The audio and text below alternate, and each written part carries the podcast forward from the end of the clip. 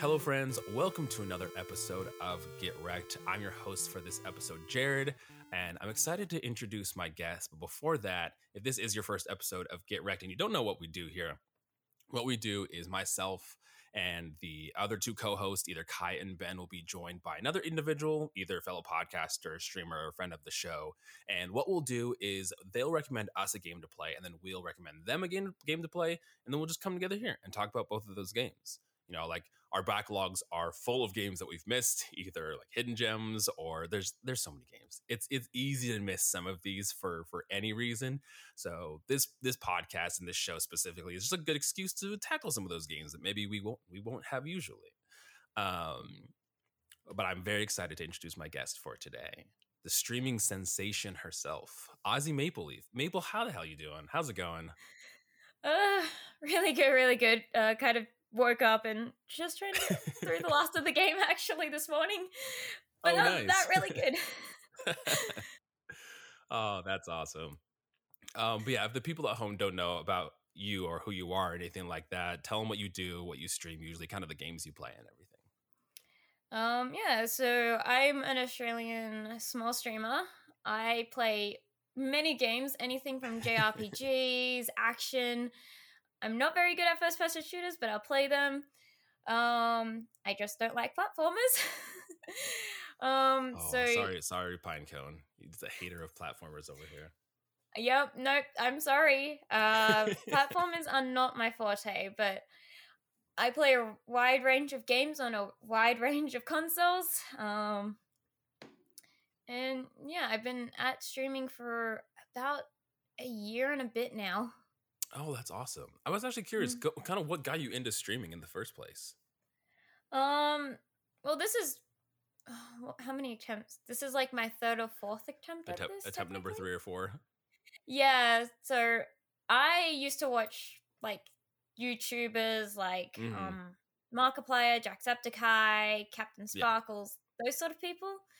And I wanted to be like them. So I tried YouTube first with a few friends that failed. And then I found Twitch eventually and I was watching a person who used to exclusively play like Batman games and all of that. And then I wanted Yeah. to try that. And I tried a couple of times on my old account. And then I don't know, sometime last year during lockdown, I was watching a few Minecraft streamers. I'm like, you know what? Let's try You're this like, again. try this. Let's try it again. And Yeah. it has worked out so far. That's awesome. I feel like that always happens. I feel like we always go through like multiple iterations because like I, we we've had I've had a couple podcasts before that. I tried streaming, even it was just like trying to stream through consoles, like through the Xbox itself, and it never really like worked. Well, we definitely want to get into streaming. I think once I get, I was telling maybe before the show, I'm kind of building a PC at the moment. I think once I get that all done, we're gonna start streaming for the podcast and everything. We'll probably stream games for the podcast and, and other things, but I'm excited. I've met so many cool people just from being in the Twitch ecosystem, from like Pinecone's community, meeting you and everybody there. That it's just like I want to meet new friends. It's just a cool way to meet people. It's awesome. It really is a cool way to meet people. Like, Yeah. I obviously met you through Pinecone stream. I've met a few Mhm. people through my own stream. It's been great. I mean, we made the Chaos Crew. The whole The thing, Chaos it's Crew. The Chaos Hell Crew. yeah. I feel like I need to Yeah. design like a, sticker or an emote that says Chaos Crew or something, and then we can use that whenever we're in it in someone's stream. yeah, I'll, I'll find one. I, I will get one commissioned at one point then. so we can have official like memorabilia. We'll have like uniforms too. We'll come to each stream with like uniforms on, Chaos Crew t-shirts. yeah. I'll let Lunas design that one. Yeah, exactly. um, yeah. What kind of games have you been playing? Whether for your stream specifically or just uh, just off camera, have you been playing anything specifically recently? Um, well, on stream, I have been playing the Batman Arkham series, currently up to Batman Arkham Knight, which actually we're at the very like is so close. no, like I'm at the last. I need one more mission to be completed, and then I'm at Knightfall, and I'm kind of sad about that. But I have DLC, so we have DLCs to go through. You have DLC to go to. Okay, okay. So it's not it's not over just yet. You still have a little bit more content to go through before you move on. Are you gonna fully Yeah. do all the DLC and stuff before you move on to Gotham Knights? Uh, before yeah, I'm going to finish the DLC. Like, I want to get the DLC. I have a couple of days next week before the drop of the game. So Mhm. I'm going to try and do the DLC just so it's done. And, like, because I can't, I love this series so much. I need to finish it. you can't just leave. You can't just leave it there. You got to experience all of it and get it all out there. yeah, even though I, um, this is the first time I've ever played through Gotham, uh, no, Arkham Knights because it looked really bad when I first brought it. Like, I still have the original Oh, case for the um PC version, but it ran like shit. So I Oh, put no. it down and I did not pick it back up until this year. Oh, so this is the first time you're Um, actually playing through it fully. yes, yes, it is. So it's been so completely cool. blind run through. um, and off stream, I have been playing a little indie game called Potion Permit, which is kind of a Stardew Oh, Valley. S- Yeah. Um, it's a Stardew Valley type thing where you make potions. Uh, it came out recently. Uh, I think about Mm, yeah. a week or two ago. Um, yeah, I've been following them for a while actually, and I actually got to beta test the game. Um, it was very good. That's really and so cool. I got it.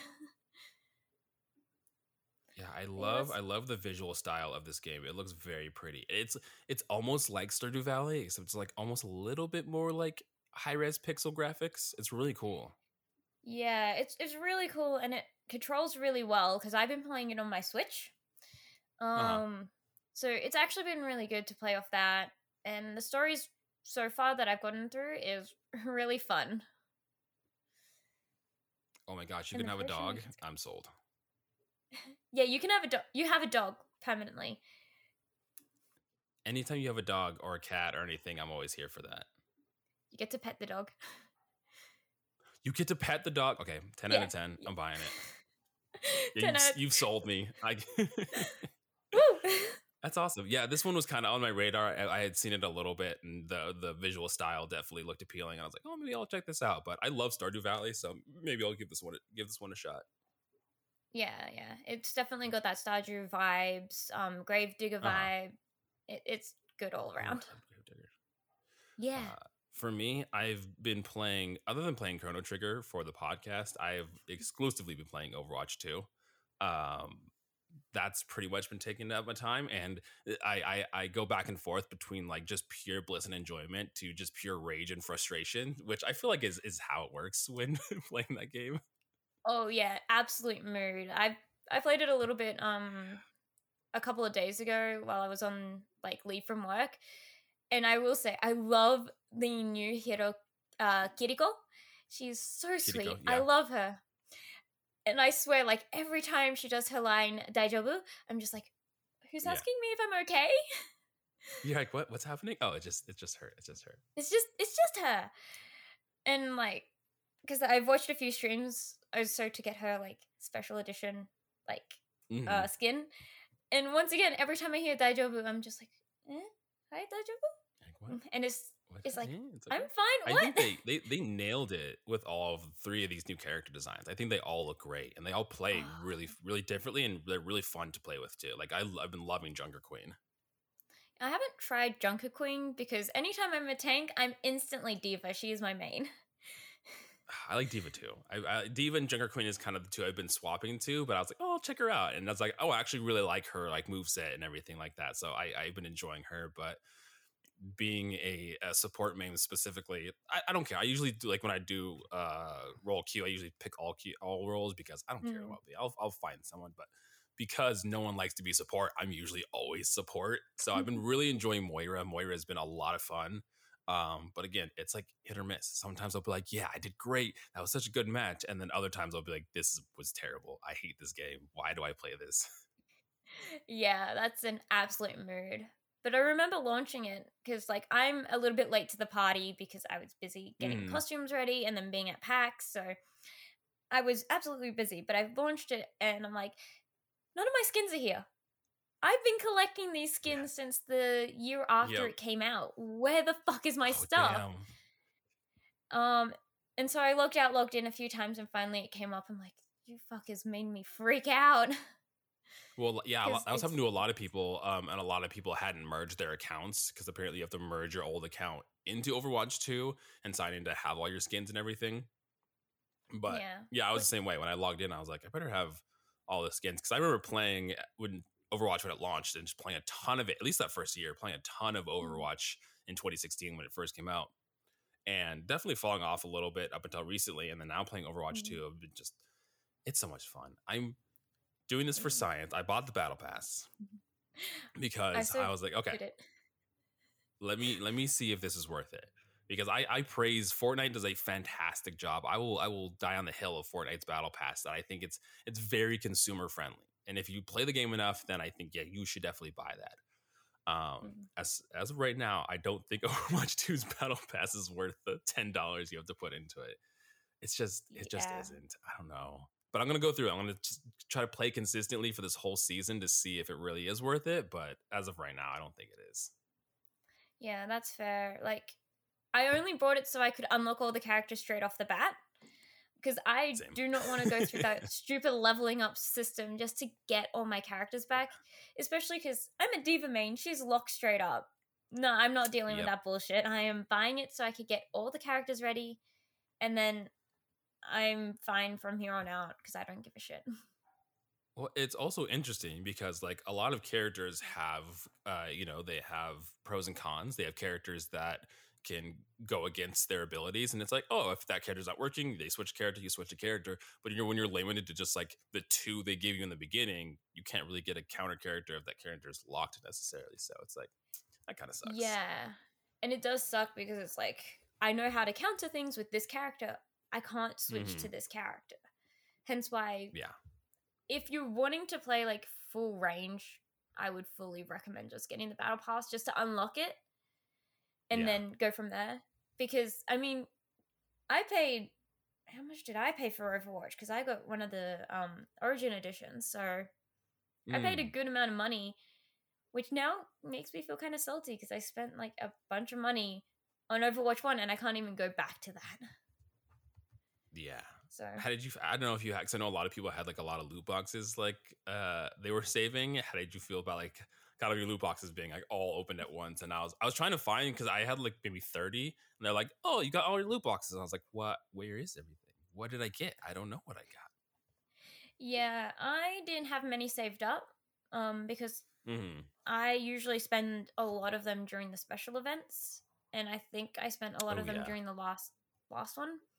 So, I really am not upset about that cuz I had maybe one or two, so I don't know what they opened, but they opened something. I got something from it. Well, that was how I was. I opened them, and usually, like, I didn't see any like exclamation marks marks over any of my characters. So I was trying to go through all of them to see like what I actually unlocked. I was like, did I get something cool? Did I get something exciting? Did I get a cool like skin? Mm, Couldn't find anything. Was upset. yeah. Um, but I've been like I've been enjoying Overwatch too. So far, it hasn't like outstayed its welcome. I know a lot of people have been having issues with it, like, oh, it's not really a sequel, and it's not, which I I, I can understand because there's not a lot of changes to it other than there's like the five v five and new characters and new maps, but it does feel like an update. But I've been enjoying it. I've been really enjoying my time with it so far. As of right now, Yeah. don't buy the battle pass. I don't know if you can. I did the math, and it would take like if you did all of the weekly quests, which the weekly quest is the only way you can get Overwatch coins just hmm. naturally, and you need a thousand for the battle pass. I think it was like 115 days of making sure that you got all of the weekly quests done that it would take you to have enough currency to buy the battle pass. And I'm like, that's relying on me playing a lot of Overwatch, and that's relying on me being good at Overwatch. With those two things, don't happen consistently. Yeah. that is a mood. I'm not great at it. But with that, let's get into our first game for today. The game that I recommended for you to play, which is Super Smash Bros. Brawl.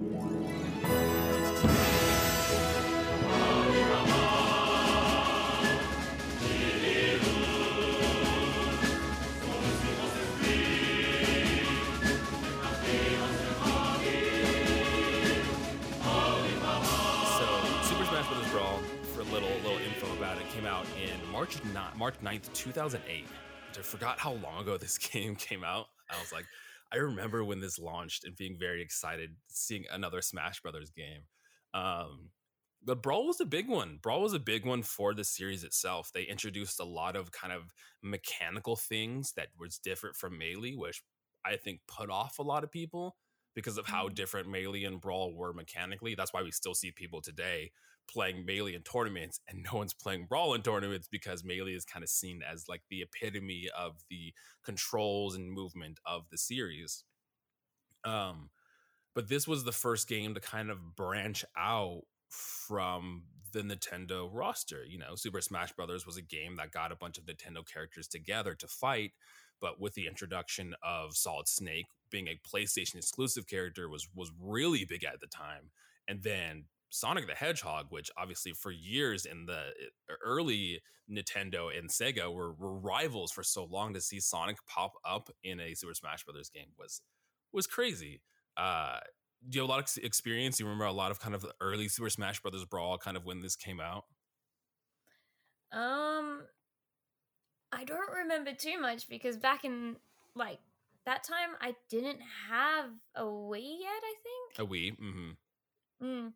Um, so I don't remember too much early stuff, but I have like back then I did play like a few times with like friends that had it or like Yeah. I did end up buying the game. I don't know when, but I got it. And so at, like at I some played point. it at some point. So I played a little bit on my own. Um but yeah, I don't remember many of the early years of it. I remember like some people talking about like, oh my god, there's these characters that aren't Nintendo Mhm. And I didn't play it enough to be like, oh yeah, I know what you mean. yeah. I mean, the only one that got me excited was Sonic because when I saw Solid Snake, I had no idea. I didn't play any Metal Gear games. I was like, oh, it's like, you know, emo PlayStation, Edge Edge Lord, that's over here and he's in the game. Cool, that's cool. But Sonic, Sonic is the one I was excited for. Um, I was thinking back to us, and I don't I mean, you've been playing it. I don't remember if there were there wasn't any motion controls in this game, right? No, no motion controls. Which is which was Um, weird because it felt like every game in the world at that time had motion control. So it was interesting that they didn't do that for Smash, which I, I guess I understand. yeah, um, like because I saw on this like it gives you at the screen like what controllers would you like to use, which is either you could do Right. your remote sideways, front ways with a nunchuck. Bar soap sideways. Yep. Nunchuck straightforward. Or if you had a GameCube controller, you can play off that too. Um, I did not play this with my GameCube controller because the range, like, I that's my chase where I sit. That cord, that over- cord wasn't gonna reach. It ain't reaching, and I was not gonna set it, it up ain't here. reaching. yeah, did you just reaching. play it sideways then, or did you play with nunchuck and and Wiimote? Um, my nunchuck's actually broken. I tried it. I tried it, and it broke. It, and it didn't work. oh no. yeah, so I've been playing the whole thing sideways, and that has killed my thumbs. Yeah, I feel like that's how a lot of people played this game back. At least that's how I remember playing back in the day. But even like thinking about it now, and I'm pretty sure like guard is the back B button, right? Yeah, back B for it guard. Um, these are your obviously your movements. Um, oh, don't turn on. Oops, I just turned on turns on the Wii. it's fine. God, yeah. um, pl- and then the playing, other two playing with are a the- Wii remote. Yeah, uh, the Wii remote. Fuck.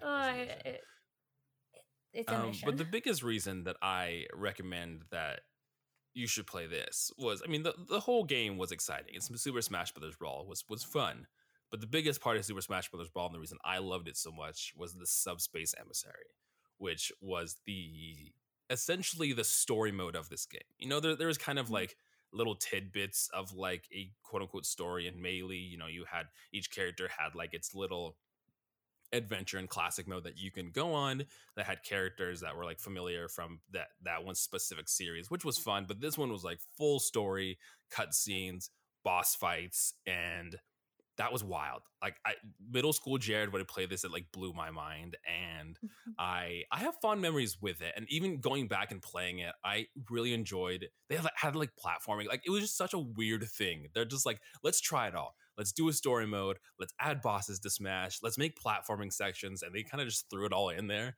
And it's weird, and it, it's clearly they, they didn't continue it going forward, but. I thought it was charming. And I was like, you know what? If you haven't played Subspace Emissary, I feel like it's something that you have to experience. Like, it's wild.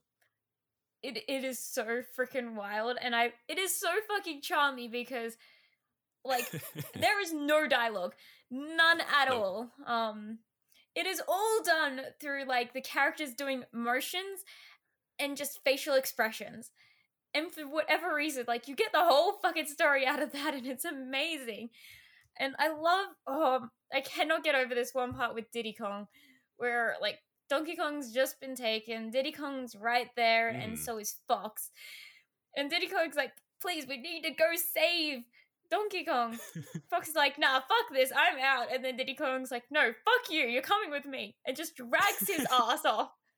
And I'm and then they There redo it again. Yeah, there is so much personality in this story, and it's wild. Like you were saying, there is no dialogue in the game. It's all just like grunts, but between the facial expressions and the just the characters interacting in a way that I don't think we had really seen before.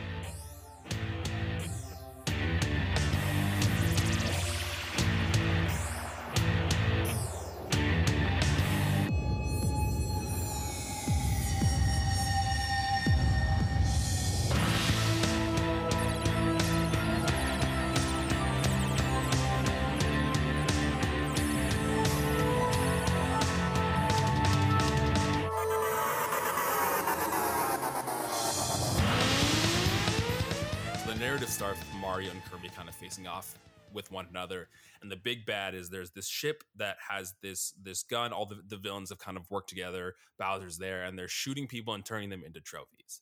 I thought that was really clever because for a while since since original Smash, we've had like these small trophies. You know, Super Smash Brothers was supposed to be seen as like, oh, they're little toy figures that you're playing with, and we got that a lot in Melee. So it was really cool to see kind of that being introduced into the plot of this. Someone was going through and transforming these characters into these little trophy forms of themselves. So it is up to these ragtag team of different heroes from different games to kind of try to stop them. But it, I think one of my favorite pairings is there's a section with Pikachu and Zero Suit Samus, and just having them Mm. together feels like they're like, this seems like the perfect little team. They're great together. Yeah, they, they were a really good team. My favorite pairing was obviously Diddy Kong and Fox because Uh-huh. I don't know why, but just their movement and sets together was very easy for me. Yeah. And I just like their interactions of just Diddy just not giving a shit and just dragging Fox around.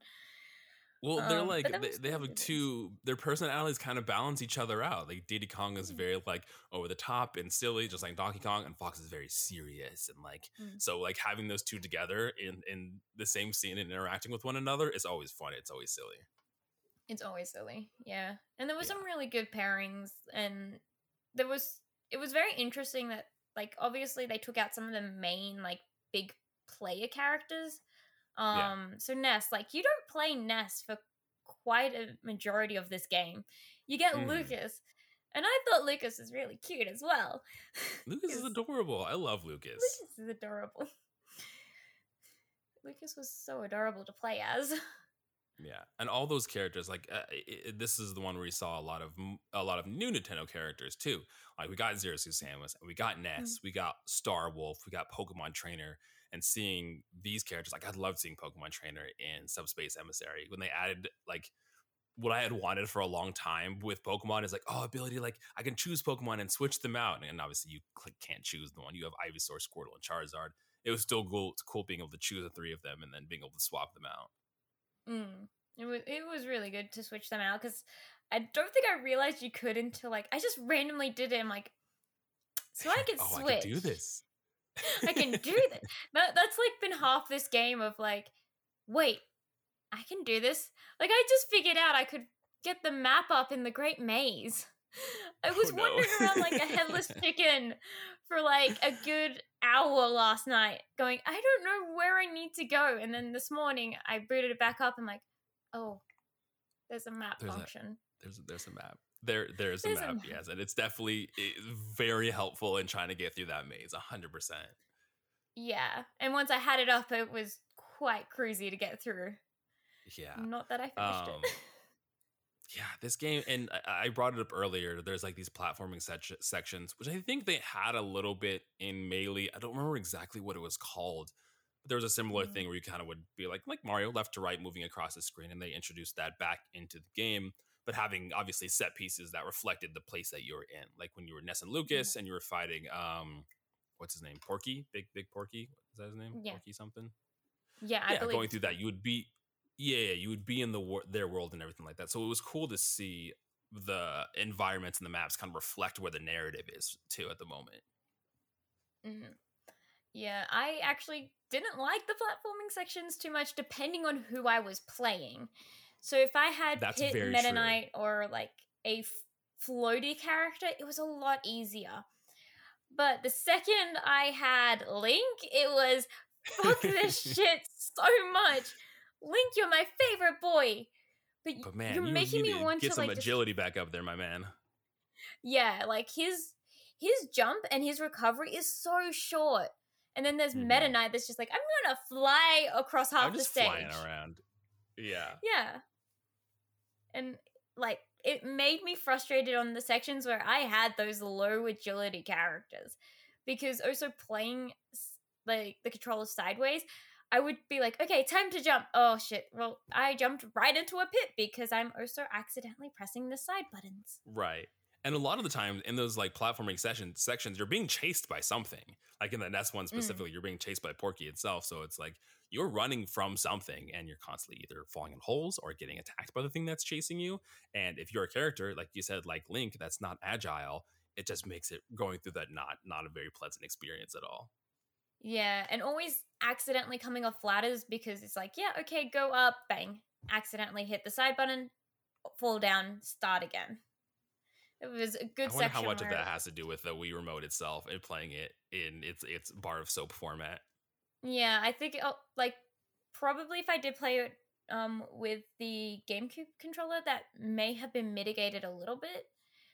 But like I said, I didn't have the reach for that, and I was like, if I'm going to play this, I'm going to play it as if, like, as a person who only has a Wii, so I'll only Right. use the controller.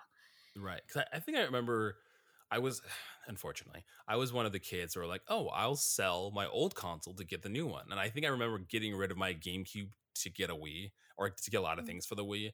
So I didn't have my GameCube controllers anymore, which is dumb because the Wii's backwards compatible. You can there's literally ports on the side for your GameCube controllers, and it runs GameCube discs. So it'd be dumb to get rid of it because the thing still works. But yeah, Mm, actually, it's only the early iterations of the Wii that were backwards compatible.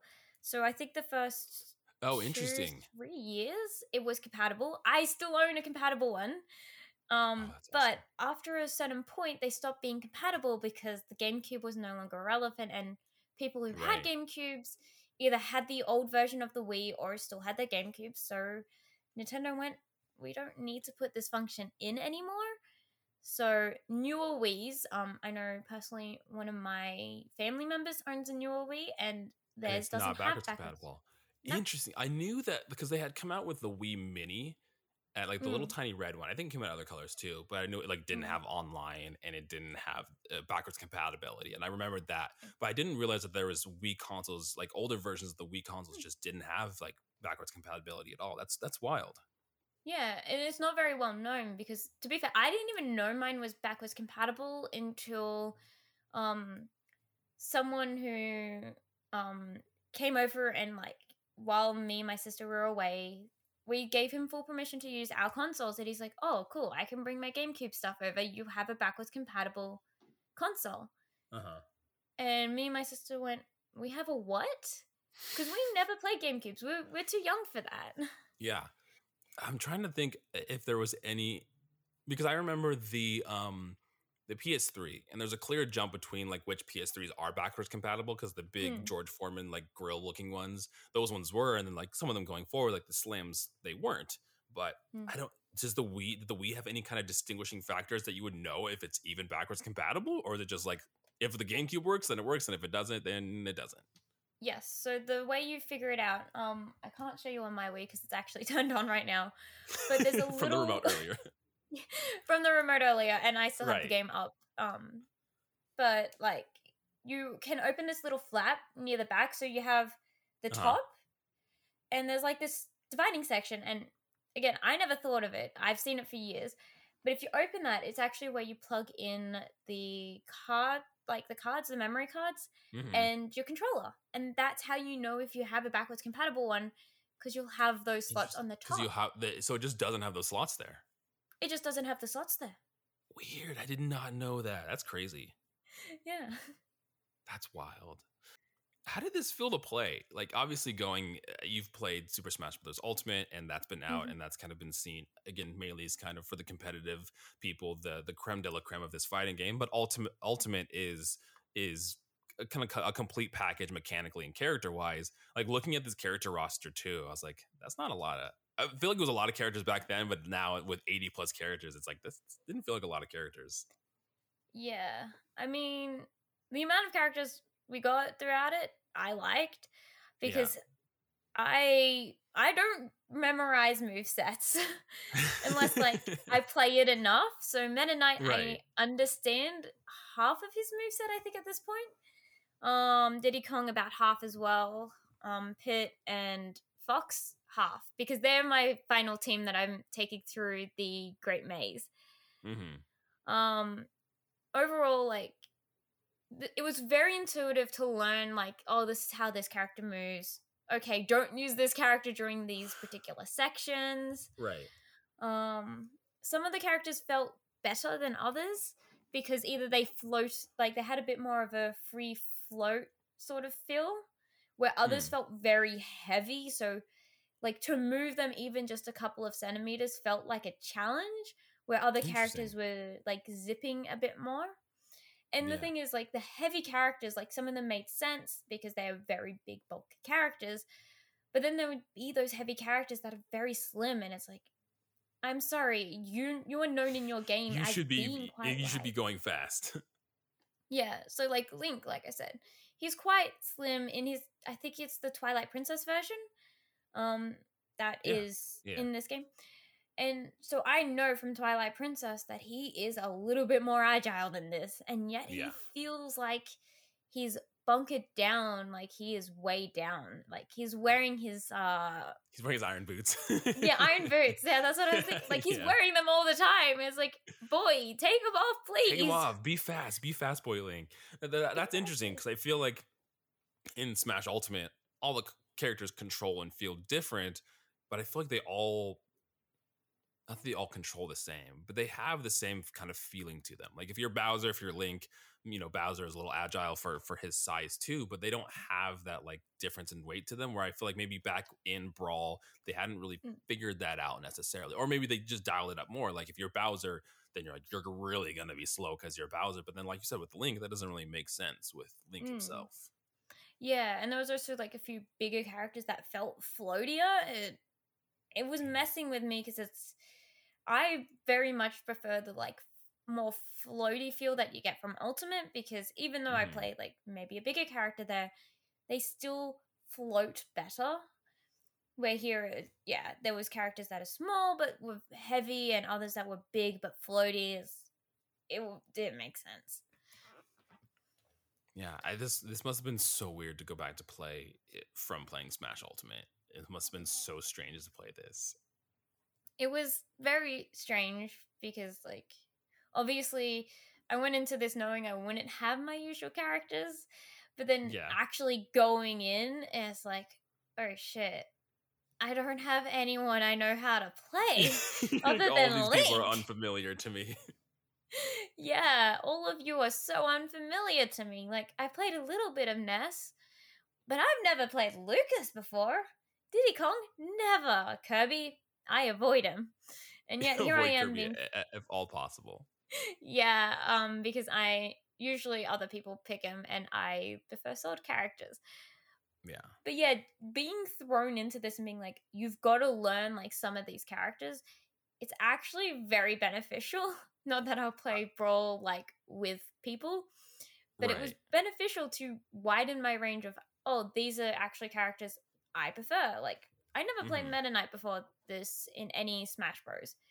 And Meta Knight is like one of my leaders in like my grind through this. Fox being the other one, Mhm. whom I also didn't play much in Ultimate.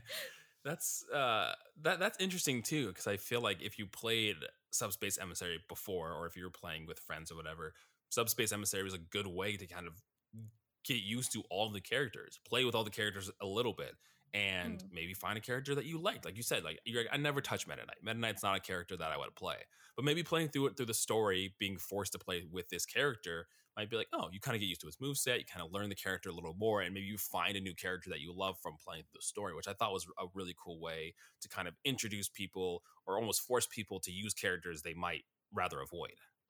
Yeah, and that was actually a really good like way to definitely broaden the horizon of people is yeah, just throw them into this game. And I do like at the very start and I think a couple of times throughout you choose which characters you want to save and who you wish Mhm. to keep. Um so I think I saved Zelda at the very start Hell yeah. and then I didn't use her. we'll save you. Never going to use you again now. Yep. Even when I saved her um in Subspace 1, I think you save either Peach or Zelda. Well, in Subspace 1 and 2, you go through and you Mhm. have to go like save as many characters as you want. Like I was stumbling upon them. I actually had no shits to give about saving anyone. Like, I'm just trying to get shit done here. I don't. I don't need to save all these people's lives. yeah, I was just like, I need Fox, I need Meta. Anyone else I pick along the way is free game. I picked up quite a number of them. Um, not everyone, but I picked up a Mhm. lot. And it was very funny because it's just like, wow, I still have a huge roster. Yeah, I'm not using half of you anyway, even though half of you I didn't Yeah. use in the main game.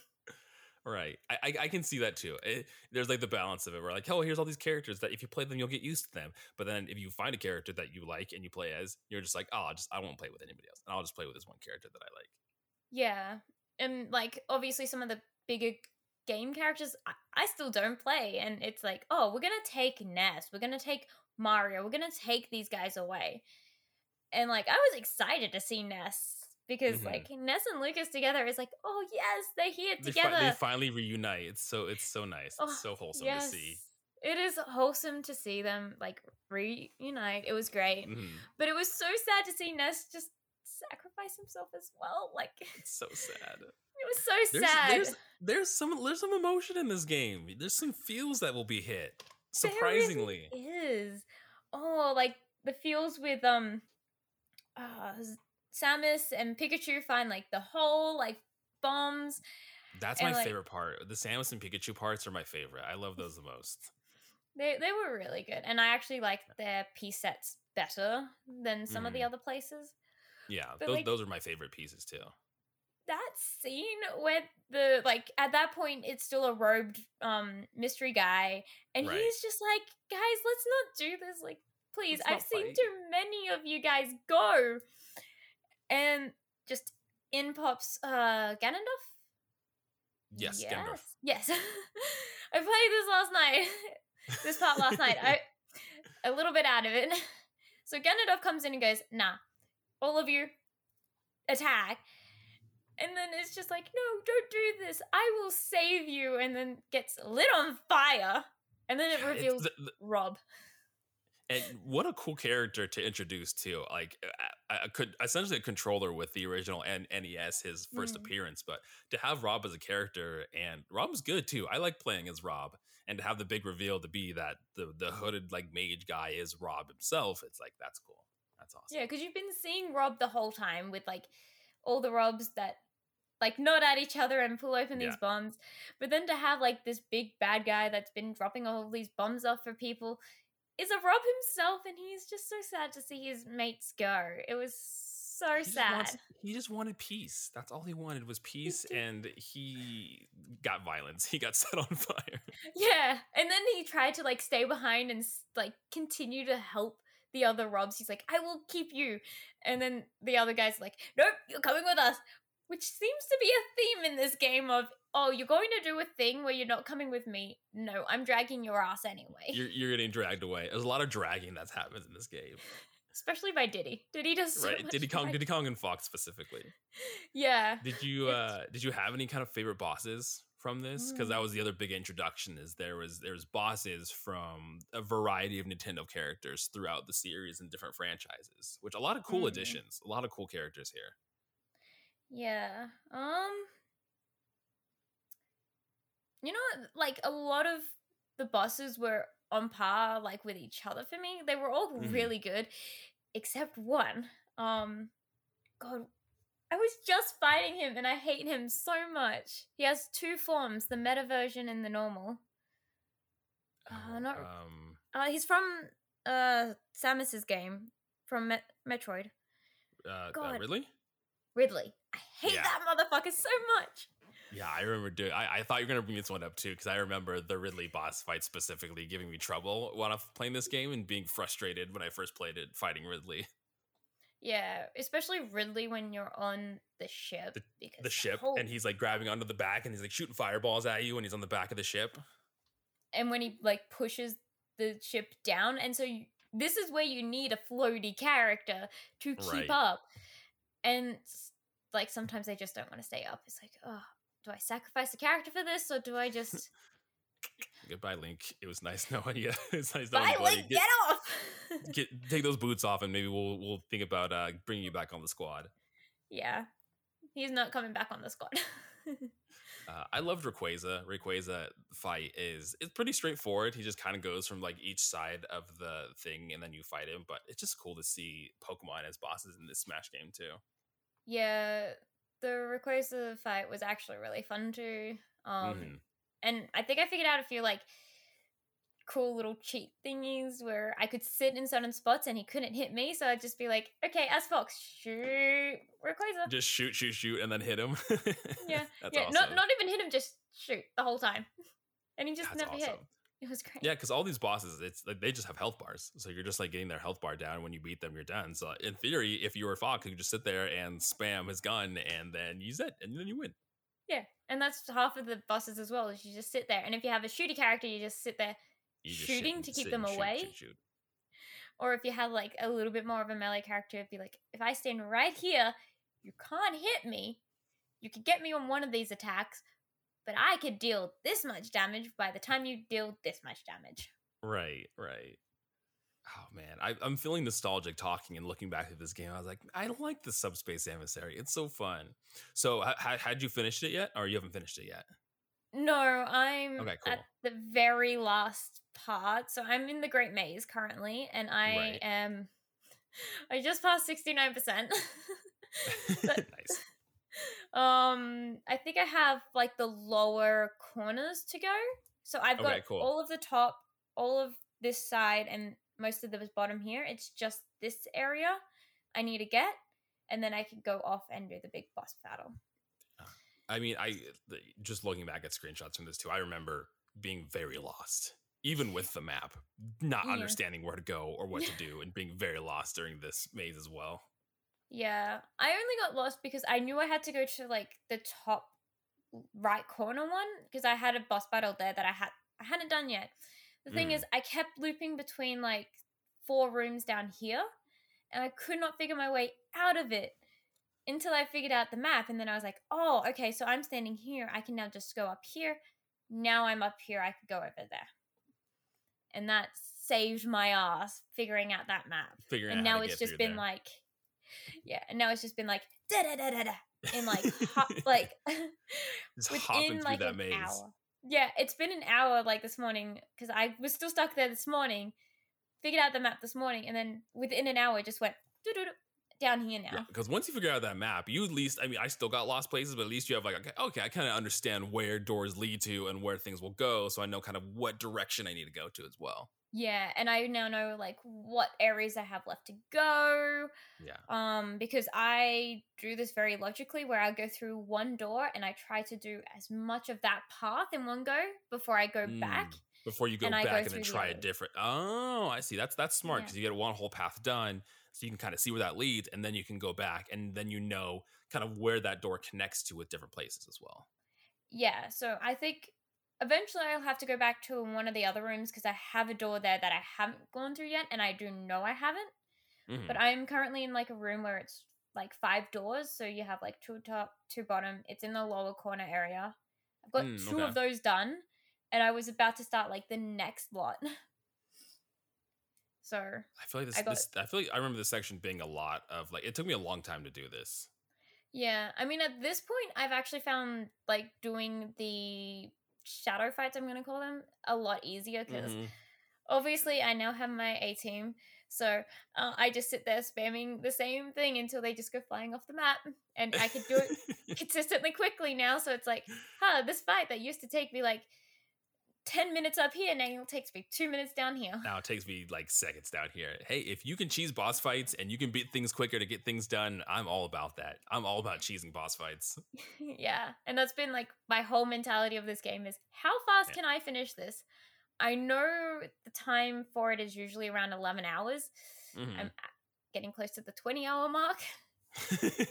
So I'm not that fast, but for a blind taking it run, all in. You're taking all the, the the things in, the scenery. You know, yeah. But for a blind run, it's been pretty fast. that's awesome. Do you kind of have any other things with the, the subspace emissary that you wanted to touch on, or are you ready to kind of give like your final thoughts on it? And then with that, do you see yourself finishing it at this point too? I mean, you're pretty much at the end here as well. Yeah. Um. Yeah. No. My final thoughts on it is just it's actually a really good storyline. It's really well done for something with Mhm. no dialogue. Um. It's all like you get the full story just with emotions, the character movements, everything. And even though like you spend like a lot of time in these like levels, they're very visually appealing, so they're very Mhm. interesting to be able to stay in for a while. Some of the bosses I hate. Some of the characters I There's hate. some characters you hate. but overall it's very balanced. It's very it's really fun to play. And I Mhm. do plan to try and finish it, just probably not today. no, yeah, Um, hundred percent.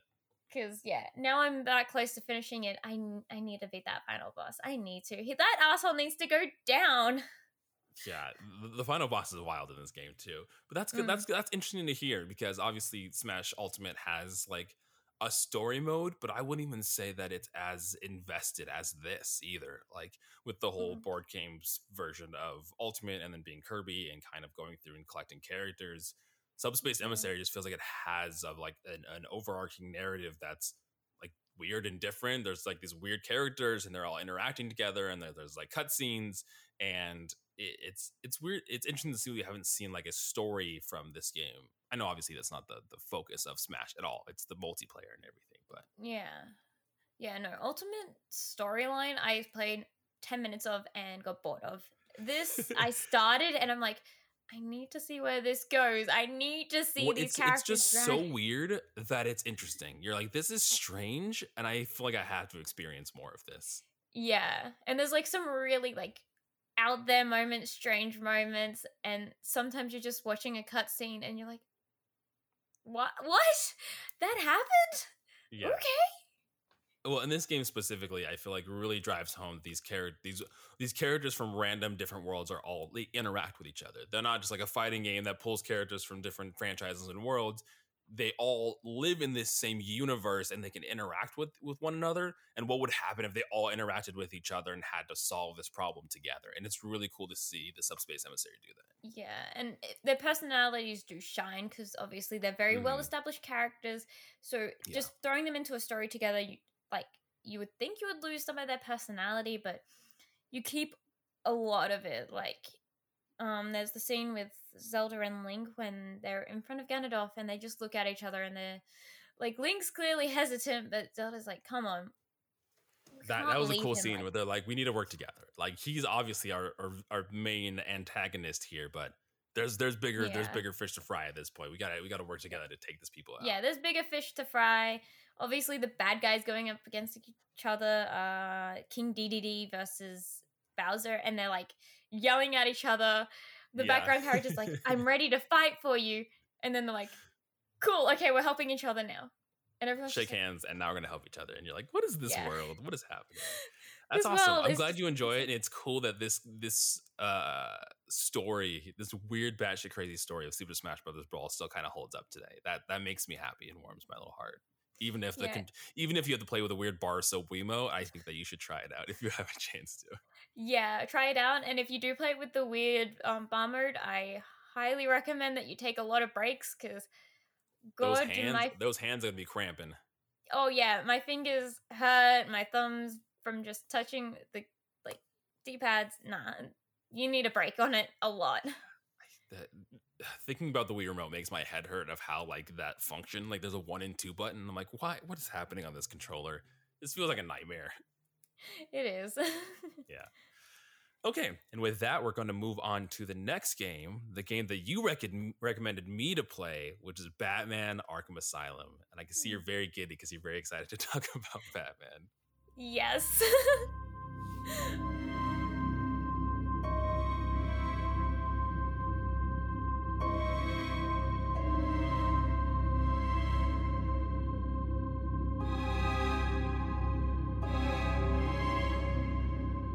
so a little bit about the game. Batman Arkham Asylum came out August 25th, 2009 for the Xbox 360 and the PS3. Uh, and it was a worldwide release, which is interesting. I feel like, especially even in this time, you know, Super Smash Bros. Brawl still was uh, segmented. It wasn't a worldwide release. So seeing games like this come out all around the world at the same time was really cool.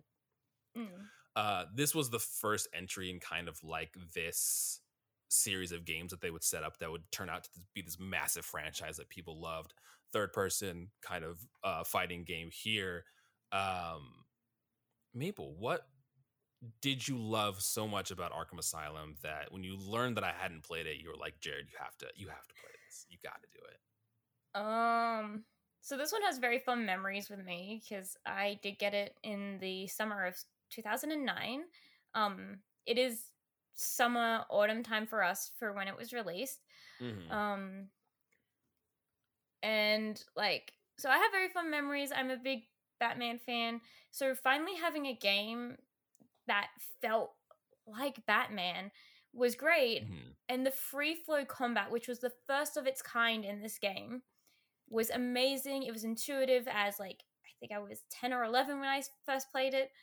So like that free flow was great for like a younger me to be able to play, but the story behind it also was like on point. It was what I expected out of a Batman game. So I always recommend it to people because it is like it is just the perfect feel of Batman. Um, Right. mind you, the um like years and storyline in this um are a little bit wonky because we have Tim in Asylum still.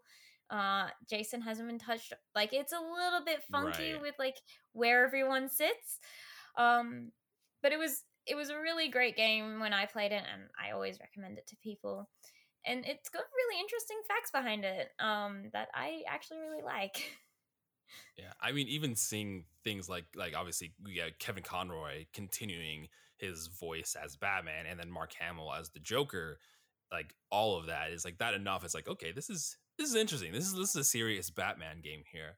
Um, I did have a little bit history with this. I remember playing it probably a couple years after this, maybe like 2010, 2011, and feeling the like the freeform combat was just not for me. Like I played like an hour and a half of it, and I was like, I don't like this game. This game isn't fun. Uh, I, I was preface that I'm not the biggest Batman fan. I don't dislike Batman by any means, but it helps if you really enjoy a franchise that you can get past some of like the mechanical things you might not enjoy. But with not having a big love for Batman and not really enjoying the combat, I put it off and never played it. Fast forward, like what we're at five games, and Gotham Knights will be the sixth, or is Gotham Knight the fifth? Uh, so these um, games are Origin, Asylum, City, Knights, or Gotham Knights will be the fifth Five. game. Yeah. Um, Fast forward I- five games now. yeah, I don't know where it sits in the storyline yet because Mhm. again, this is a little bit funky. well, I'm curious after this, dude, because uh, I I really know nothing about all the other games, lore wise, timeline wise. So I don't know if there is like the sequel to this. Is Origins like? Is it a prequel? Is it supposed to be a prequel? Because it sounds like a prequel. Uh, or is Origins follow? Is that the next game right after Asylum? So the canonical storyline that you should follow if you ever play these games is Origins Uh-huh. because it is the year one Batman story. So Batman's not even known to the uh, GCPD at this point. All right, So cool. So this is like uh, like a, a, or Origins of Batman. Yeah, so it's setting up a few of his villains that you see later in the series. It sets Okay. up Batman as a whole. Um, so you'll see like a few gadgets that Batman has there that isn't in city, isn't in asylum, um, because obviously different time. Um, but it's very interesting because Origins was made after Asylum, but it was made by a separate company. So some Oh, people say know that yeah. So some people say that it doesn't fit into the like canonical storyline because it's by a different company. Um, however, most fans of this series will say that yes, it is because it still follows on with a lot of the story that was set up in Asylum, and it actually fixed a few plot holes from Asylum, especially Okay. Bane. Because anyone who knows Bane's from the comic, he's actually pretty smart. And yet in Asylum, we have a pretty dumb Bane. So Yeah. Origin fixes that up, um, explains that away. Um, so yeah, so Origins Asylum, then City, and then Knights, and that is your canonical storyline of what order you play this in. Right. And, and you said you're still unsure from like the promotional where Gotham Knights falls in all of this. Yeah, um, because it clearly takes place like after Batman is gone. We don't know if it's Yeah. Batman going after Knightfall from Mhm. the Arkham Asylum series, or if it's like a new storyline we're now getting. Because we Mm. have some established characters here. So we have um Nightwing, Red Hood, um, Robin, and Batgirl. The Yeah. thing is, I believe the Batgirl in that game is Barbara Gordon. Right. I don't know 100%. I need to wait till I play because if they say it's Stephanie Brown or uh, Cassandra, then I know where it sits. But if it Is is, she- Barbara. Sorry to interrupt you. Is she in a wheelchair in Arkham Asylum? Yes, so Barbara Okay, Gordon I thought I missed that. Oracle. I was like, I swear she was in a wheel. Uh, yeah, she's Oracle. I was like, I swear she's in a wheelchair Yes. in this game. Okay, cool. Yes, um, she is in a wheelchair. It is Barbara Gordon. Um, Mhm. so she is Oracle, and so that's why I'm like, where does this sit? Because she has red hair, which is Oracle's hair color. It's not that blonde that Stephanie Brown's known for. It's not the black that Cassandra is known for. So Interesting. it's gonna be interesting to see where all this fits. But I I'm learning so finally much Batman lore today. I'm very excited. uh, I could just sit here and just do Batman lore for hours. Just to, well, the, rest of this episode is just gonna be Batman lore, guys. Just just Batman Yeah. lore. I'm very sorry, Um, guys. No, no, it's exciting. I'm, I'm very excited for this.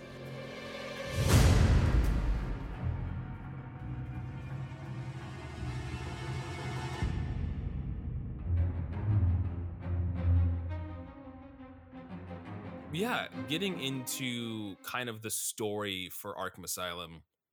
Let's see, let's see if I actually uh, remember the story here. So it was that Joker had assaulted Gotham City Hall Mhm. and Batman caught him and he was taking him to Arkham Asylum.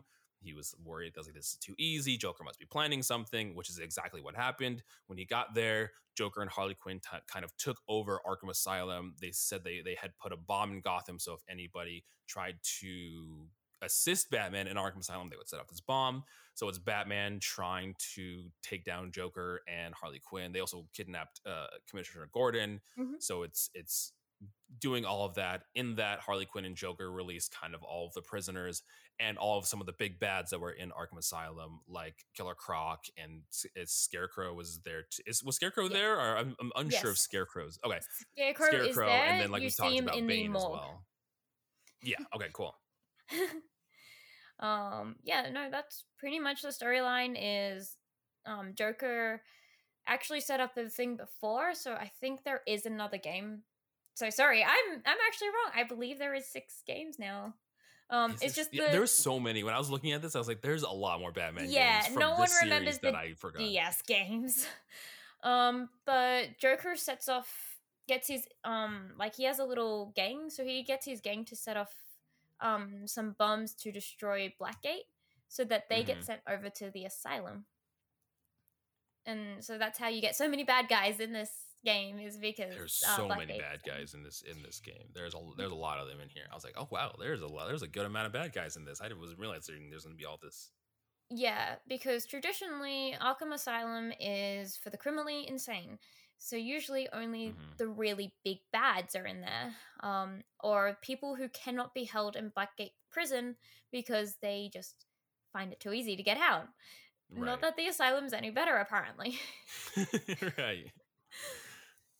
Um, but I like the story. It was interesting. I mean, it's it's fun. I immediately when it first started, and they're like, "Oh, it's way too easy to get Joker in here," and I was like, "Yeah, he's gonna take over the place, and we're gonna have to stop Joker." That feels like that feels like it was setting itself up very well here.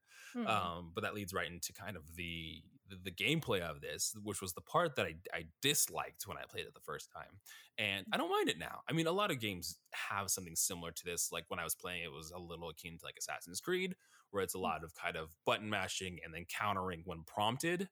Um, Mhm. and I thought that was fun.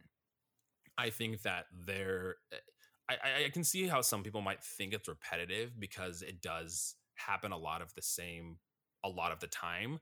But what I liked in this game as as you obviously go through and and, and level up, you'll unlock more perks. And it was really cool seeing because the thing I know of Batman, and he has a wide arsenal of gadgets and fun things that you can use. And definitely in Arkham Asylum, it, it seems like they give you a lot of those gadgets, and it's really fun, like beating guys up and unlocking them, and having things like the sonar batarang, or like the um, uh, what's the thing where you like spray the goop and you explode like the Uh, uh, the explosive gel.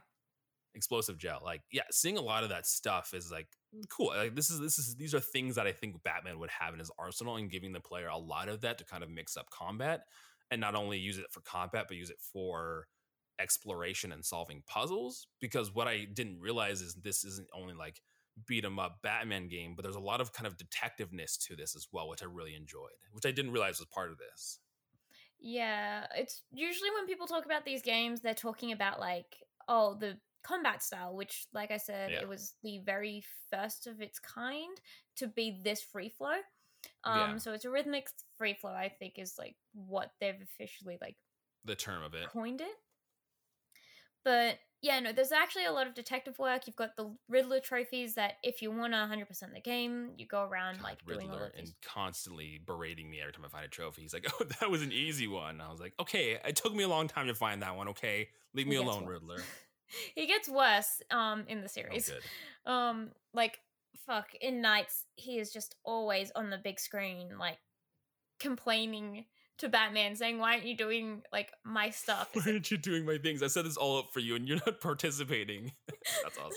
yeah like he actually full on complains like oh well i guess i'll just kill catwoman at one point if you're not going to do stuff it's like your your mission is like bottom of my list mate fuck off Right. I, you're like, I have bigger things to deal with right now, Riddler. You are not my problem at the moment. Yeah, but the Riddler trophies um were a good setup in that Mhm. particular like in the asylum game because some of them you find like as you're wandering around, so eventually you're just like, I need to find them all. hmm So Yeah. they're kind of fun. um yeah so I, I really enjoyed the gameplay of this. The only thing that i had a gripe with specifically was some of the bosses. The bosses Mm. just a lot of them feel repetitive.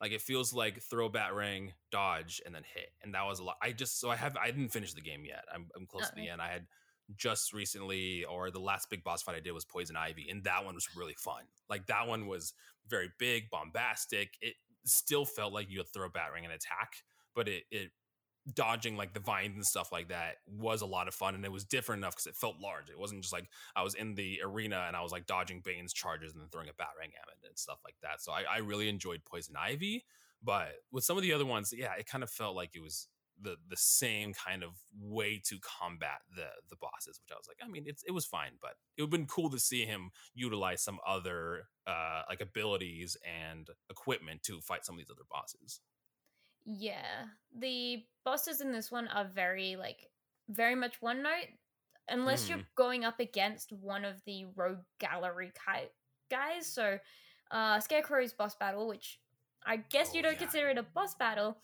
Um, Right. so you enter in the morgue, you do some investigation, you get stabbed by the fear toxin, and So that is wild, a s- wild scenes. it's a wild scene, and it is a stealth based um boss battle because Right. you're not trying to fight him, you're just wandering around trying to avoid his gaze.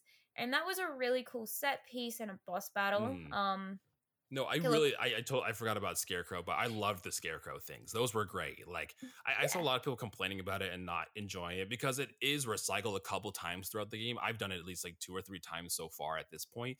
But I liked Yeah. it being able to have like change the whole perspective to kind of like this side scrolling stealth game where you're running and diving between cover and using your like, you're still using your equipment to like knock down crates so you can hide behind so you don't get seen by Scarecrow. I enjoyed it. I thought it was a good break between kind of the the which some people might think the repetitiveness of the other fights. I thought these ones were great. yeah, the scarecrow fights um so there's 3 of them, I believe, off the top of my head. So you only have 3. And yes, they're a little bit repetitive, but they also give you enough variety between them that Mhm. that way like you get a full like effect out of it because i'm sure the last fight you do a little bit of a arena thing and then okay, so maybe I've just done two of them then, because I think I, I've only done two. Yeah. yeah there's like one more where the very final part is like a little bit of an arena and then Mhm. you manage to like i guess i can't say it if you are are, are we allowed to do spoilers that's the question I don't. I don't want spoilers at all, so I, it's fine if you want Alright. to talk about it. Um, so like the very final piece that you do with Scarecrow is like after you've done the whole beat beat 'em up, you actually manage to get him with his own fear toxin. Um, Oh, through a fence, and that's yeah, I believe it's through a fence or something, and I think that is like when you know you've finished Scarecrow's parts. So Mm. I think you have one more to go. Okay. Um, unless I have remembered how many I'm wrong. no, because I, I haven't. um, Uh, all the scarecrow stuff I've done so far has just been those platforming parts. I haven't. I haven't done. And like at the very end, you shine like the big like spotlight on him, and then that's how you finish him. I've only done that Yeah. twice, and those have been both Yeah. times that it has happened. So there is one more because I think you haven't done Killer Croc yet, have you? You I've just did Poison Ivy. yet. I just finished Poison Ivy fairly recently. Yeah, so you have two more rogue galleries to go before you get to the final boss. Okay, cool. cool. I'm Um, excited. I will say the Killer Croc section uh also breaks the mold and you will like it. Um, okay, that that's that's reassuring to hear. Yeah, um, it's actually one of the sections I get the most freaked out at because obviously it's very stealthing around trying to avoid Killer Croc. Yes, you do throw terrifying. You throw batarangs at him, but he pops up out of nowhere. Like he, you have to be careful, and you just hear the sound of like him popping up. And then you have to you go- batarang, or if you don't, you're gonna get caught by him. Yeah, and he can come from any like area. So if you're in like this crossroad of four rows, it's Mm. you could be looking one way, but he could be coming from behind you, and you got to do quick spins to Ooh, figure it out. Okay, I'm I'm excited for that. That's that sounds interesting. Uh, surprisingly, the thing that I had struggled with more uh, have not been the bosses, but the the the sections where there's multiple guards. Well, they start introducing the guards that have guns, and so there's multiple of them. But they also have the collars, where if they're taken out, they notify the other guards. I've Ah. I've lost on those so many times. They're so frustrating because I feel like I was just bad at this at, at trying to run like kill someone, run away. There's one specifically that I just did in the um oh gosh, and I'm blanking on the word. Where where's Poison Ivy at? She's in the um She is in the um. Oh, I I would call it an arboretum, but it's not an arboretum. That's for trees. Um, greenhouse. greenhouse. Thank you. I was like plant house glass. I couldn't think of the word, but yeah, i- in in the greenhouse where the only like place to hide is like there's grates on the floor. So I literally Mm. just hide in the grates and then I'd wait till some of the guards came down and I killed them. But if I if I knock them out near the grates, they'll just look in the grates and then shoot me. I'm like, God, those are the ones I have struggled with the most so far. Is the the ones with the guns and the sensor uh, necks things. Yeah, predator sections are a bit harder. So that's like that area. What that Yeah, particular like beat of the story is called is called a predator section. gotcha. Um, because they obviously use it a lot. It is it can be very interesting because yeah, there's gun sections. Um, I know in City there is an entire Mm. Predator section with snipers, and that actually There was a gave couple. me the- There's a sniper section in this too that I remember I died a lot at as well. yeah, except um, like this one is turned up to eleven in the City, and it Oh, actually good. gave me it gave me trouble for about an hour. No. I did it on stream and it was like an hour of me just dying constantly. Um but yeah, the predator section. That, that's good to look forward to. I'm glad there's going to be another frustrating sniper part that I have to deal with. yeah, but that's not until like another game, so you're fine. Cool, cool. I'm fine for now, for the time being. for Um, the yeah, time so I I was a little frustrated with those. I did love the detective stuff in this, like being able to Mm. use his kind of detective vision to either see like fingerprints or see different clues and kind of focus in on that. I the kind of the first Batman game that I've played that kind of deals with both of those things. Where obviously Batman is a superhero, he's beating up guys and fighting them, but there's also this detective and uh, the yeah the, the detective aspect to him. So it was really cool to see the balance of both of those. I really liked the little um, thing you use to like uh, hack the electric doors, and you have to use like the analog sticks. Uh, I like those. I thought that was fun. I was like, cool. This feels very fun. It's interactive. You have to match like the waveform until it turns green. And I was like, that's cool. I like that.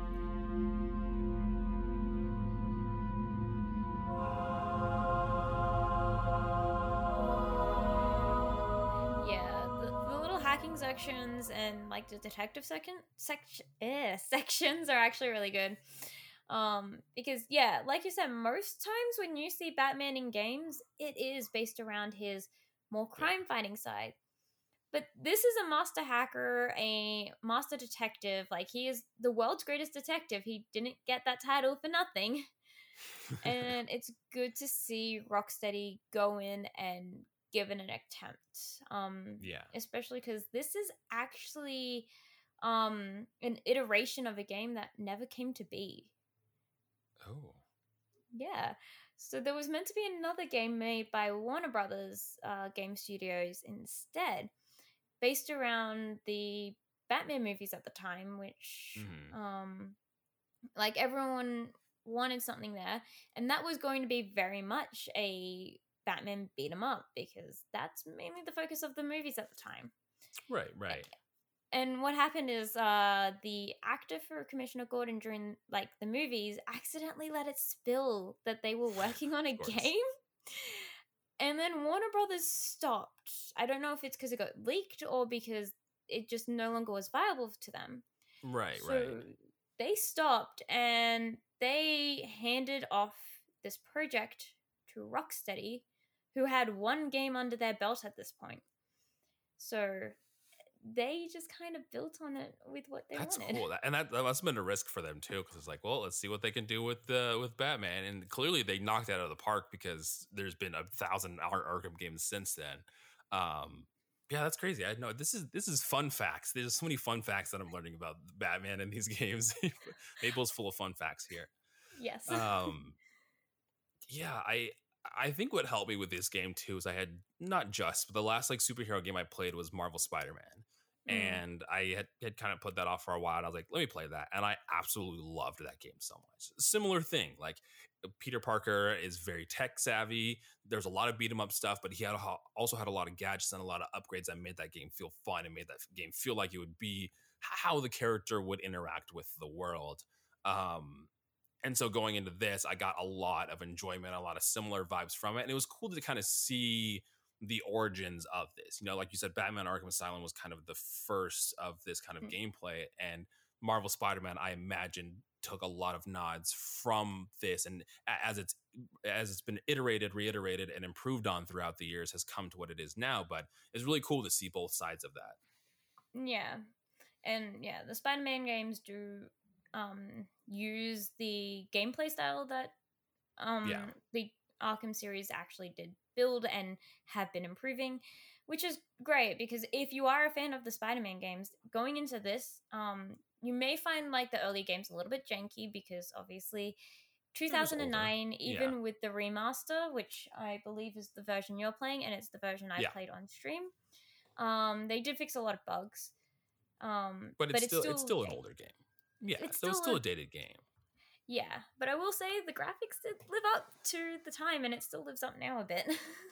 I think I think the setting definitely helps. It being like this Mm. very rainy kind of asylum that you're walking through. The Xbox 360 sheen that a lot of those games have really like it really builds the environment. It helps the setting. Um, but yeah, Yeah. playing Spider Man and like ha- have the same gameplay that I complained that I didn't like in Batman, enjoying it in Spider Man. I'm like, okay, I got to go try Batman again because I gave this game so much shit and I loved it here. I can't say I hated it here, so let's go. Let me go back and try this Yeah. again. you gotta go back and Um, play it again. Um, right, right. But, but yeah. no i think the game the game looks good especially for the remaster i i haven't really looked at what it looked like on the 360 i imagine it they just like you said fixed bugs they kind of polished it a little bit but overall it's it was wasn't that like a Mhm. remake it was just kind of a, a polish of the original game Yeah, um, I remember playing the 360 version because obviously I don't know if I still own my copy of it. I know I own my copy of Origin still, but I remember like the graphics in that they look very similar to what they are now. This one's just Mhm. obviously that little bit more polished. right Um, and I think there were a few bugs from like obviously, like I said, the 360 version that I found um didn't carry over here, so it was it was very good for that. yeah where would you recommend that i because uh, you've i'm hooked now like i'm gonna play the rest of these because i Mhm. enjoyed i i I- I know that they're gonna get better, so that's why I'm excited for it. Because I'm like, cool, this this did some cool things, but I know in some of the ones going forward, they've only built on this, so I'm excited to check out the more modern versions of it. Do I play Origins next? Is that the next one that I should play? I mean, I like Origins because it does build on the story. It's still Yeah. It's that weird in between city and asylum, and it obviously, like I said, it's made by a third person, like third company. Right. Um, so it's got a little bit of jank to it, but it's got some good story beats that will help you understand. Oh, that's why this is like this for all of like these characters. Though yeah. you can jump straight into city and not lose a thing. Um, Okay, so if I skipped Origins, I wouldn't be missing anything crucial. Um, Yeah. Does Does Origins share the same gameplay as Asylum? Because I know going forward they kind of lose a lot of their linearity and they open up a bit more into like City. Is, is Origins similar to that, or is it kind of a weird amalgamation of both? it's a little bit of a weird-ish amalgamation because Okay. obviously this company did get told this is going to be the future project city um Mhm. i believe or origins had like 18 months to build theirs where city had um a lot longer Mm, and so origins is starting to show that open world like okay. feel to it. Um, you get like a small section of like Gotham. Um, you do a lot of fast travel in the Batwing, which is cool. That's you get the Batwing. That's um, really you cool. don't- You don't get to use it too often though. Um, but like you start getting this open worldness, but you still have set pieces that are very enclosed. Mhm. Um, and yeah, you're starting to do a, like a lot more like open world wandering around sort of stuff. So it's not gotcha. Very linear like Asylum is, but it's not quite full open world of like city and Knights. Right. And I I mean I said linear, but I think I don't even call Asylum linear. I think it's a lot more akin to like a Metroidvania where you see yourself walking back and forth through corridors, opening sections that connect to other sections, going back to previous sections. From my experience, is more of how it is, but it isn't Mhm. necessarily open like some of the other games are. Um, yeah, yeah. WB Montreal, WB Games Montreal, the people that did um, Origins. Yes. So I was like, oh, interesting. Yes. Like I did said, um, Rocksteady do the rest of them going forward after Origins? Yes. I do believe Rocksteady has done the rest of them going forward. Yes, I could confirm. Sorry, I had to quickly look at my case. Um, yeah. uh, yes, they did the rest going forward. Um, Yeah. Because they obviously got more time out of it. Um, Mhm. Origins was just a way to do an in between game because everyone was calling for a new Asylum, like a new Arkham game. Like a sequel City to this. Yeah, City wasn't ready yet. Um, no one had actually found the Easter egg in Asylum, so they didn't know City was coming. Oh, So- interesting. Is there like a post credit scene in Asylum? No. Well, post credit scene actually kind of um leads up to um some like depending on what you get, you'll have to tell Uh-huh. me who you get at the ending.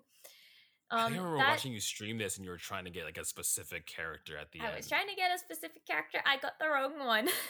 okay. Okay. Um, but depending on who you get, will set up either the city or Knights. Um, but oh, I did I did try this in my stream, but there is a hidden room in Quincy Sharp's office. You have okay. to use three explosive gels on a very particular wall. When you blow it up, it reveals a room with all the schematics and information about city. So it was an Easter egg to show off city. Is this is this wall like when you use your detective vision? Is it like come clear like the other walls, or it doesn't? Oh, nope. That's so weird. How would you find it? That's so crazy. Um, the thing is, no one did. So when Rocksteady was getting ready to do announcements for City, they realized no one had found this because if someone found it, obviously it would be everywhere. Yeah, they would have so, been like, "Oh, City, there's another game coming. There's going to be a sequel." Right, right. Yeah, and they had that planned all the way back from then.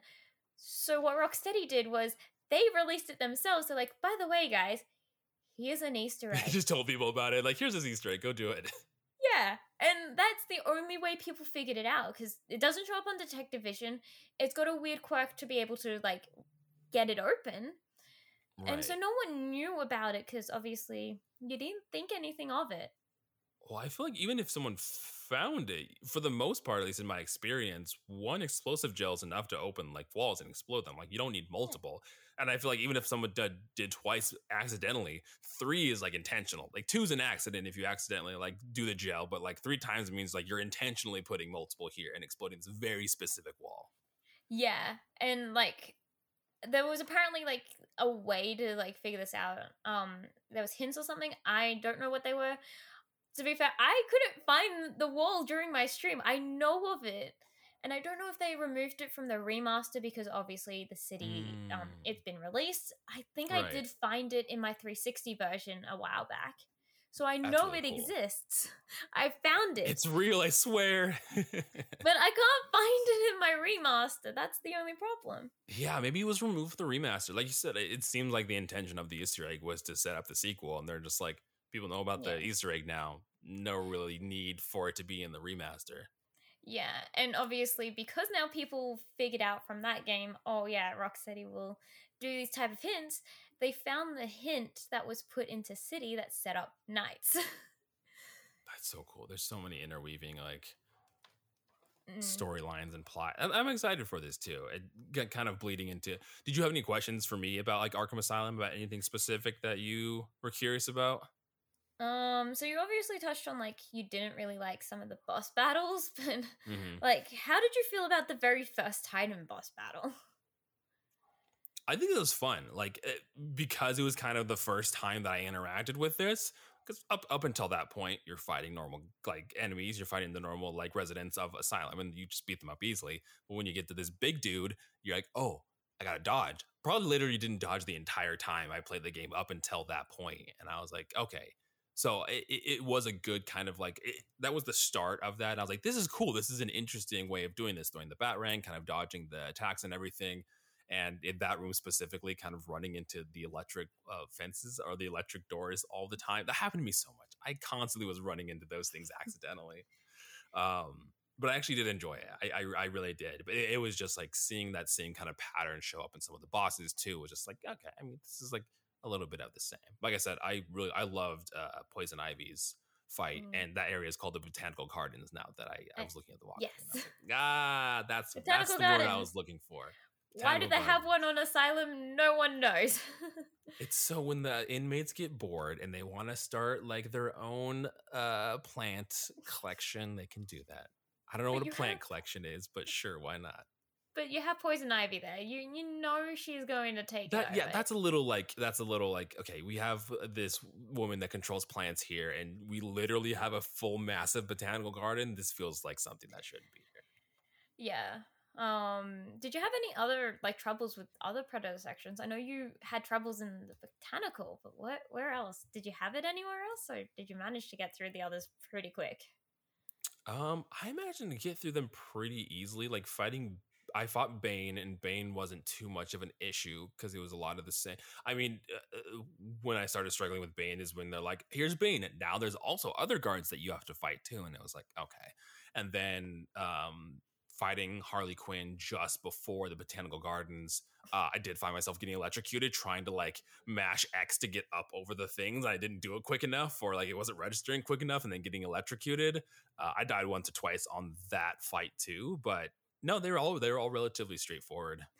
Yes, the fight with Harley Quinn where you throw right exactly. She she stands up in a building and pushes the electric button and lets guards loose. Exactly. Yeah, and then like the one time you fight her, you just throw her into a pole. Yep. And, and then that's it. That, it's like, and that continues on with every game. You just Oh, that's what I was going to ask. I was like, do you ever like fight fight her in any of the other games or Okay, that's what I that's what I, Half the yeah, time exactly. she fight, fight. Yeah, she pops in, she'll be like, "I'll get you." Does flips and then you're just like throw. Yeah, that was eh, after the boss fight. That's exactly what she did. Did does a does a cartwheel and then Batman's like, "Nah, nah, here, put you in your cell. You're done." Yeah, she does it in city. She yeah. does it at night. You just throw her every time. That's awesome. Um, but yeah, getting to my final thoughts here, I really enjoyed Arkham Asylum. I was definitely wrong about my assumptions the first time I played it. This game, I think, holds up. It's a lot of fun, and even though I think the the combat, and especially in the boss fights, can get a little repetitive, I think if even if you have a semblance of interest in this, I think playing it just to kind of get the roots of where this franchise came from, and a lot of the combat that we see in games like Assassin's Creed and games like Spider Man is really cool to see and is interesting enough to want me to play through it so I can play other games. I think I'm definitely going to play Origins after I do finish this and probably throughout all of them because you've convinced me that I want to play this series now and also Gotham Knights looks fantastic so I want to play I want to play that eventually too. Yes, uh, um, uh, coming out uh for me next Friday. Oh well, this coming Friday, yeah. so everyone get like ready. A, yeah, exactly. Very, very, very soon. Um, but there was something about games between the years of like 2007 and 2010. All these were bangers. Like these 36, that era of 360 was just like they were pumping out bangers that just are great games today. And I think Batman Arkham Asylum is definitely one of them. If you haven't played it, I think you should go play it because it's available lots of places now. If you have the PS Plus collection, I think there there is that collection that has is it Origins that has Arkham Asylum and Origins that is no two? Origins is not considered um in any of collections. It is the okay. collection of Asylum and City. Asylum and City, that's what it is. Yes. Okay. You could get it for the PS4, the PS5, the Xbox One, the Xbox X, I think it's called right now. Yeah, and X PC. And yeah, so go play those. It's it's been fun. And I'm excited to check out the rest of them as well. Mm. Yes. But that that is the episode. That is the game Super Smash Brothers and Batman Arkham Asylum. Maple, thanks so much for coming on and talking about these games. It was so much fun, and I bet we could talk about Batman lore for another hour and a half, and you'd be perfectly fine with that. Very easily, I could talk about the entire series, all the facts I know, all of the little Easter eggs, everything.